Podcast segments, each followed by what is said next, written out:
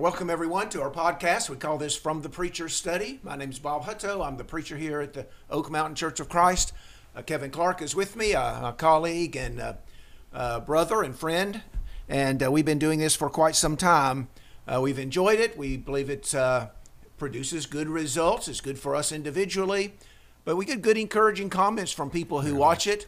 in fact, today we mm-hmm. we had comments from someone who was uh, said that they continue to watch the podcast and it's beneficial for them. And so that we're, we're glad to we're glad that that's the case. We uh, welcome the opportunity to teach the Word of God and try to reach people with it and, and build people up in the faith and encourage them to be the kind of people that God wants them to be. And so we're going to continue that today. We're going to continue to talk about holiness and how uh, we might pursue holiness and become more holy people, to, to develop that quality of of holiness, extract from our lives what is unholy and what, what's inappropriate uh, for a disciple of Jesus, and cultivate those qualities that are Christ like. And so that's what we want to do in our podcast and encourage us to achieve in our, our lives some self examination, see what shouldn't be mm-hmm. that there, eliminate that, develop more and more of what should be there as we uh, follow the example of Jesus. That's what we're going to talk about in this session looking to Jesus, our example of holiness. Sometimes, uh, if we can provide an example, mm-hmm. that's very helpful. And so, we're going to try to draw from Jesus' life some some of his practices. What what did he do that that uh, in, uh, developed, or uh, that might not be the right word, but uh, demonstrated his holy character, and try to draw from that some things that we might apply to our own lives. Kevin, anything you would like to say as we begin this session? Yeah, I was just this afternoon as we were getting ready for this, I was thinking about um, the fact that we have such an international reach, and just want to thank. Uh, obviously, all those people. I think we heard from people in Pakistan. We routinely hear from people in parts of Africa. I think there's been in the past somebody from Singapore, and we just we're thankful for all listeners. But we're just impressed that the, this technology has such a global reach, and we appreciate you and your willingness to tune in and, and spread the word and get more and more people uh, to listen. Uh, it's very valuable, not because we're offering it, but because it is the Word of God, and it will not return to Him void, as Isaiah 55 says. And so uh, we're very excited about that. We're very thankful to our deacons. Uh, Jason Reed and Mark Townsend are always with us and give us the uh, capability of broadcasting uh, this podcast. And so, I want to thank them, their families, for the sacrifices they make, and just excited to have an opportunity, as uh, Bob said, to, to sit at the feet of Jesus and to watch how he did things. The Bible is replete with so many examples on both sides of things. There are positive examples mm-hmm. like those of Jesus, and there are negative examples, and we can learn from both. We can learn what not to do, and That's we can right. learn what to do. And so, it's a very practical book that helps us uh, craft our lives and shape our hearts in a way that's pleasing to God. So we're very thankful for that. All right, very good. Let's let's begin in Hebrews chapter seven, and you might think, well, that's a strange place to begin if you're going to talk about the life of Christ. But we have here a description of Jesus' life that will lead us into our discussion. So, verse 26 says, "It it was fitting for us to have such a high priest," and so the writer is making the case that Jesus is our high priest, that he offers an atoning sacrifice, that he himself is the atoning sacrifice for sin. And so it's fitting for us to have such a high priest. And then he describes his character holy, innocent, undefiled, separated from sinners, exalted above the heavens. And so look at that, that first quality that the writer mentions that Jesus is, is holy. Well, that's, that's our, our subject. That's mm-hmm. what we're interested in. Uh, we're interested in pursuing holiness. And so we can look to Jesus as our example of that. Look at John chapter 6. Here's and there are several passages that highlight the holy character of Jesus. John chapter 6. You might remember that some of the disciples, verse 66 tells us, withdrew and were not walking with him anymore. So Jesus said to the twelve, You do not want to go away, also do you? And Simon Peter answered him, Lord, to whom shall we go? You have the words of eternal life. We have believed and have come to know that you are the Holy One of God. So Jesus is recognized and described as the Holy One. You see that over in Mark chapter 1. Just one other example, uh, one other passage along these lines. In Mark chapter 1 and verse 24, Jesus cast out a demon on this occasion, and the demon or unclean spirit cries out, verse 23, saying, verse 24, What business do we have with each other, Jesus of Nazareth? Have you come to destroy us? I know who you are. You're the mm-hmm. Holy One of God. Mm-hmm.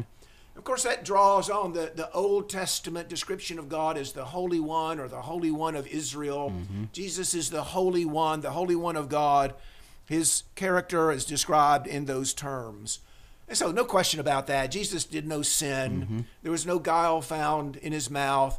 Uh, he was tempted like we are with, without sinning. That's and so. Jesus is holy in his character. What made Jesus holy? What, what, what did he do? uh, that um would that we can use that we can draw on to develop our own holiness. Well, I'm just going to start out by by saying John chapter 6 and verse 38. Jesus says, "I've come down from heaven not to do my own will, but the will of him who sent me." And so maybe this is this is where we start developing holiness to develop a desire to do God's will, mm-hmm. not our own will, not the will of other other human beings who might have influence over us. But if we have this strong desire to do God's will, to do the Father's will, well, then we can develop holiness. We can extract, we can eliminate from our character whatever it is that's antithetical to God's will.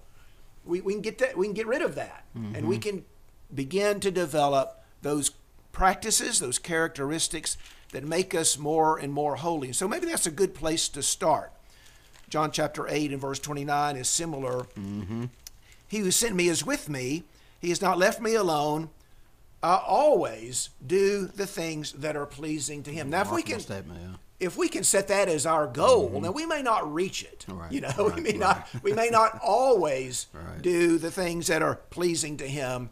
But if that's our goal, well then well then we're on our way to becoming holy. Com- Absolutely. comment on that, Kevin. Yeah, If you'd like to. I, I think about Paul over in 2 Corinthians chapter 5, it's a similar concept of this idea of orienting your life around pleasing God. And so he says, uh, if you begin uh, verse 6, so we're always confident, knowing that while we're at home in the body, we're absent from the Lord. For we walk by faith, not by sight.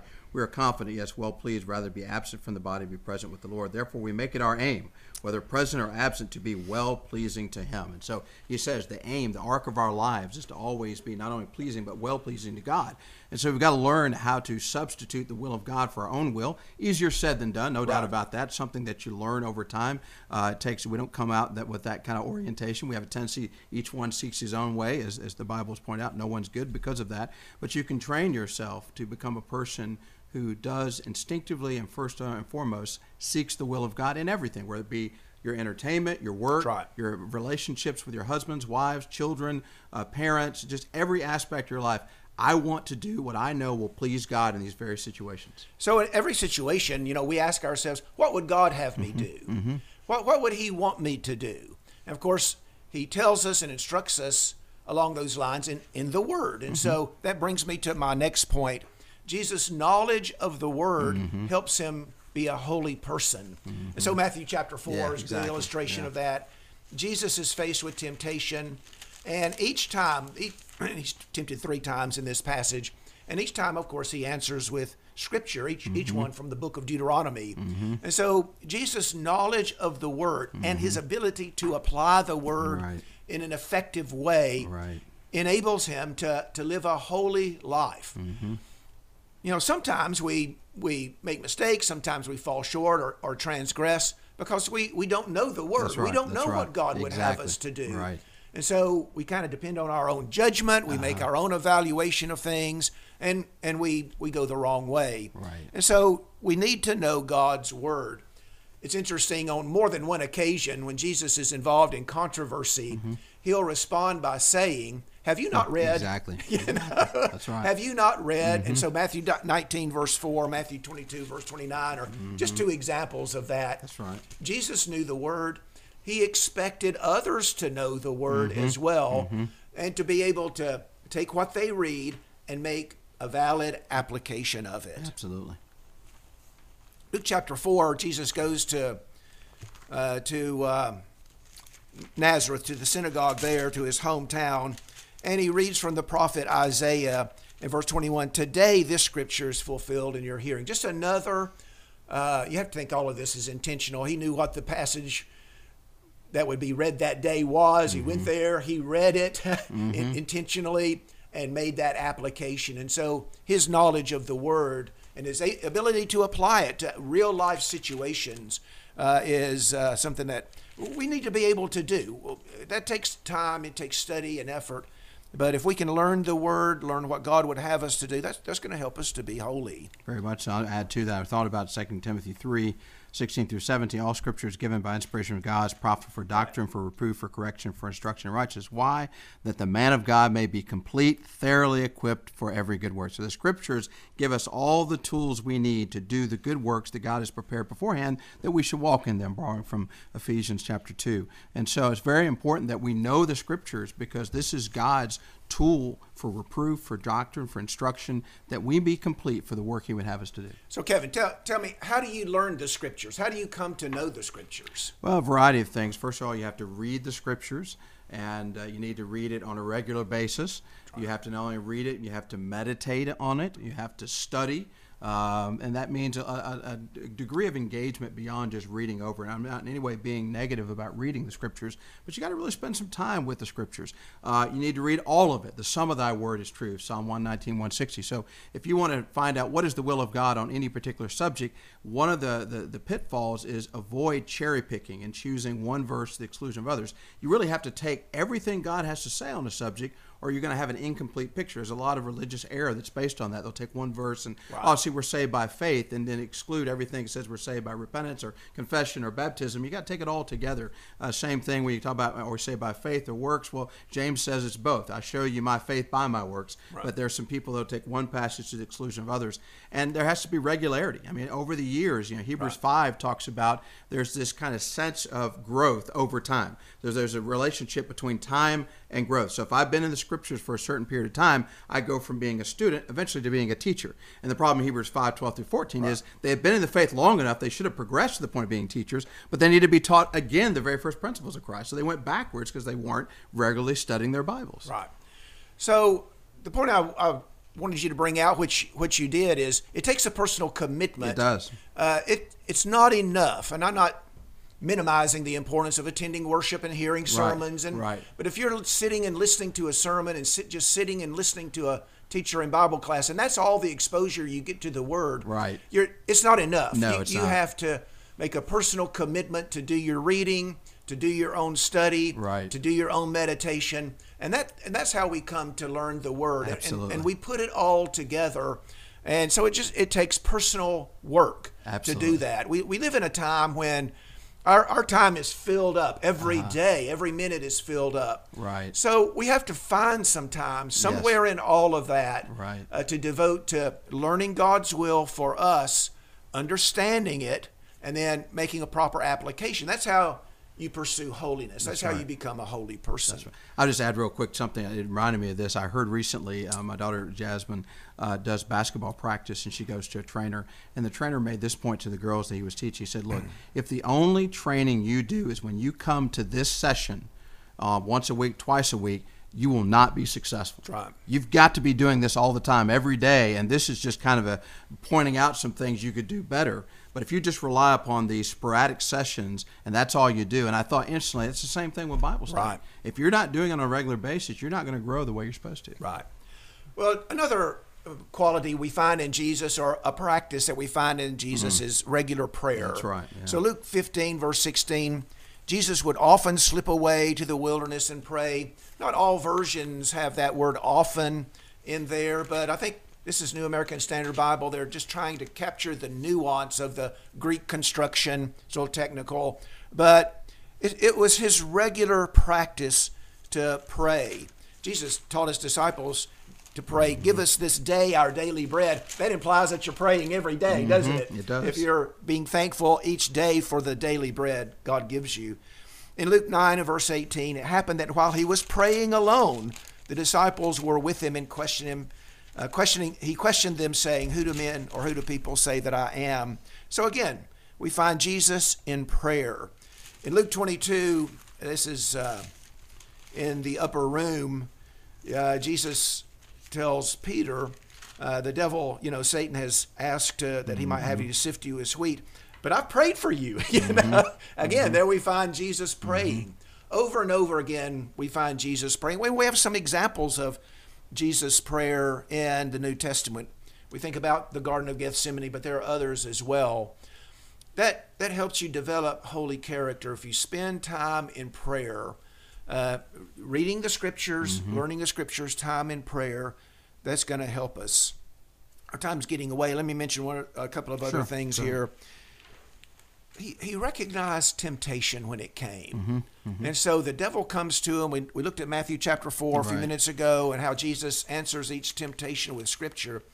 But he's not caught unprepared Right. uh, and he's not caught off guard. He, he's ready for temptation. And, and when it comes his way, he sees it for what it is. Right. And that helps him to resist. And so you know I, that that would be uh, good for us to develop that sense.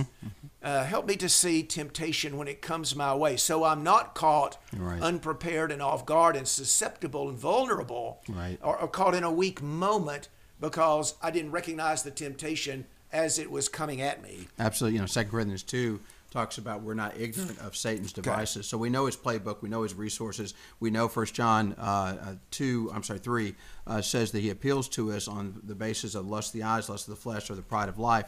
So there really is no reason to be taken unawares. We know what the devil's going to come after us. And then the other piece of it is to know ourselves. Examine yourselves right. whether you be in the faith. Second Corinthians thirteen five. So if you know yourself, you know the scriptures. The scriptures lay out what the tools of the devil are. You ought to be able to see. Ah, and, and, and you probably. I, I've had some things in my life where something happens, and I'm like. Satan, I know exactly what you're doing. I know how you're trying to appeal to me. Not going to work. You got me for a second. And I was like, Yeah. nah, get Yeah. behind me, Satan. Yeah. know, knowing yourself, knowing Yeah, your own that's right. weaknesses. I'm weak in this area. Right. I need to I need to to be strong. I need to be aware. Yeah. I'm weak there. The devil is going to um, you know shoot one of his arrows at me in that area and Right. be able to to deflect it. Be able That was First John two fifteen through seventeen. Sorry about that. I think I said First John three. And then one other thing I'm going to mention is that you know Jesus is aware of his example. Mm-hmm. Take up your cross daily and follow follow me. Mm-hmm. And, uh, and, and at the end of the Sermon on the Mount in Matthew chapter seven, remember Jesus says that the, the wise man hears these words of mine. Mm-hmm. So Jesus is aware that other people are watching him and other people are listening to him. Now, if we were aware of that, Mm-hmm. if we were aware, oh Kevin. Kevin's watching me, or Jason and Mark, they're, they're watching me. Right. They're taking note of, or my children are watching Right. me in Yeah. the home. That might help us to avoid those things that would set a bad example for others. And so Jesus is aware of that. He invites people, follow me, watch me, listen to what I have to say. Right. And so that that sensitivity to his own example will help him avoid uh, doing things he shouldn't. Amen. And I just add to it, you know, we do have one that's watching us at all times, and that's Okay, God. I that's thought right. Hebrews four thirteen. All things are naked open to the eyes of Him to whom we must give account. So not only is He watching, at some point we're going to have to give account of the things we're doing. So great concept about being aware. Not only are people watching us, God in heaven's watching us. Very us. good, very good. So, a desire to please the Father, a knowledge of the Word, mm-hmm. spending time in prayer, drawing closer to God, recognizing temptation when it comes our way, seeing our own weaknesses, being aware of our example. It may be that as you've listened to this, uh, you've uh, thought of some things in Jesus' life that would help you if you follow that example to become more holy. We've, we've mentioned a few, but no doubt there, there are many others. We look to Jesus, we look to Him as our example we follow in his footsteps. And so it's worth our while to think about the life of Christ in this way. Any, any much so. closing comments, Kevin? Our, our time is out. Yeah, I know. I think it's a great concept of, you know, think about it this way in terms of getting close to God. Sometimes we talk about, I don't feel close to God. How do I get close to God? Well, the Bible is God's way of communicating to us. Prayer is our way of communicating to God. And so the way you get close to anybody is through frequent interaction, communication. And so if we're not studying, we're not praying, then how can we expect to be close to God? That's right. That's right. Well, appreciate everybody watching today, and hope we I hope we've been able to say some things that have been uh, encouraging and helpful along the way. We really do want to take God's word and make it practical, break it down for us, so that uh, we we can put it into practice. And I hope we've been able to do that. As we always do, we're going to close with a word of prayer. Kevin, how about leading us? Sure. Dear gracious Heavenly Father, we thank you for the day that you've given to us. Thank you for life, health, and strength. Thank you for the, the wondrous experience of being a human being and all the things we're able to see and to feel and to taste and to smell, just everything about the human existence. We thank you for giving us that opportunity. Uh, we thank you for the provisions that you have given to us for food and clothing and shelter, our jobs, whereby we can provide for ourselves, our families, give to those who are in need, and certainly advance your kingdom on this side of the grave. But more importantly than all the physical provisions you provide, and we are thankful for those, are the spiritual blessings that those of us who have become a member of your church enjoy through the blood of your Son, Jesus.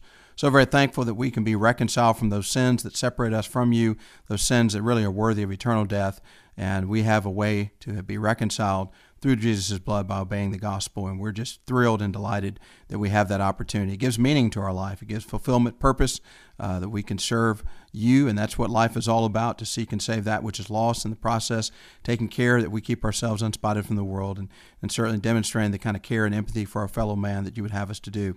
We are so very thankful we have your example of your Son, Jesus, as the ultimate example of the holiness that we're striving for and that we're pursuing.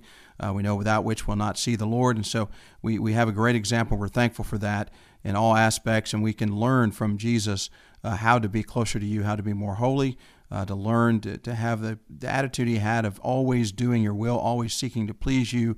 Uh, the knowledge and the understanding and appreciation of God's Word, the ability to recall it uh, when presented with temptations, uh, his rich prayer life, uh, in which he was able to communicate with you and did it frequently, and certainly left us an example and instructions that we ought to pray always. And also just having an awareness of temptation when it comes his way. Certainly, we can learn from that that we know the scriptures, know what the will, uh, your will is. Uh, know when the devil is appealing to us, how he appeals to us, know ourselves, what are we particularly weak on or vulnerable to, and, and shore those places up uh, with Bible study and prayer and consulting with other brethren who can give us some strength uh, to fight the devil. We know if we have the spiritual weapons that you provide, uh, the Word of God, and being grounded in your strength, as Ephesians 6 talks about, that we have the ability to resist the darts of the wicked one. So, very thankful that uh, you have given us uh, light unto our feet, how we should live, how we should think, how we should talk, how we should dress, how we should be, how we should see ourselves. All of that contained in your Word. Please help us show our appreciation for that knowledge by spending much time in the Word. There's a lot of things that compete and vie for our time and our attention, and certainly we live in a busy time, but we've got to learn and help us to learn to clear things from our plate, uh, get the clutter out of our homes and our lives, and spend time uh, spent on your Word and thinking on spiritual things and meditating on the things that really matter and getting ready for an eternity. We know that heaven's a prepared place for prepared people, and we're doing our best, and we hope that we'll continue to do our best to be uh, properly prepared in heart, mind, and soul, loving you with all that we have and trying to obey you and do your will in all things.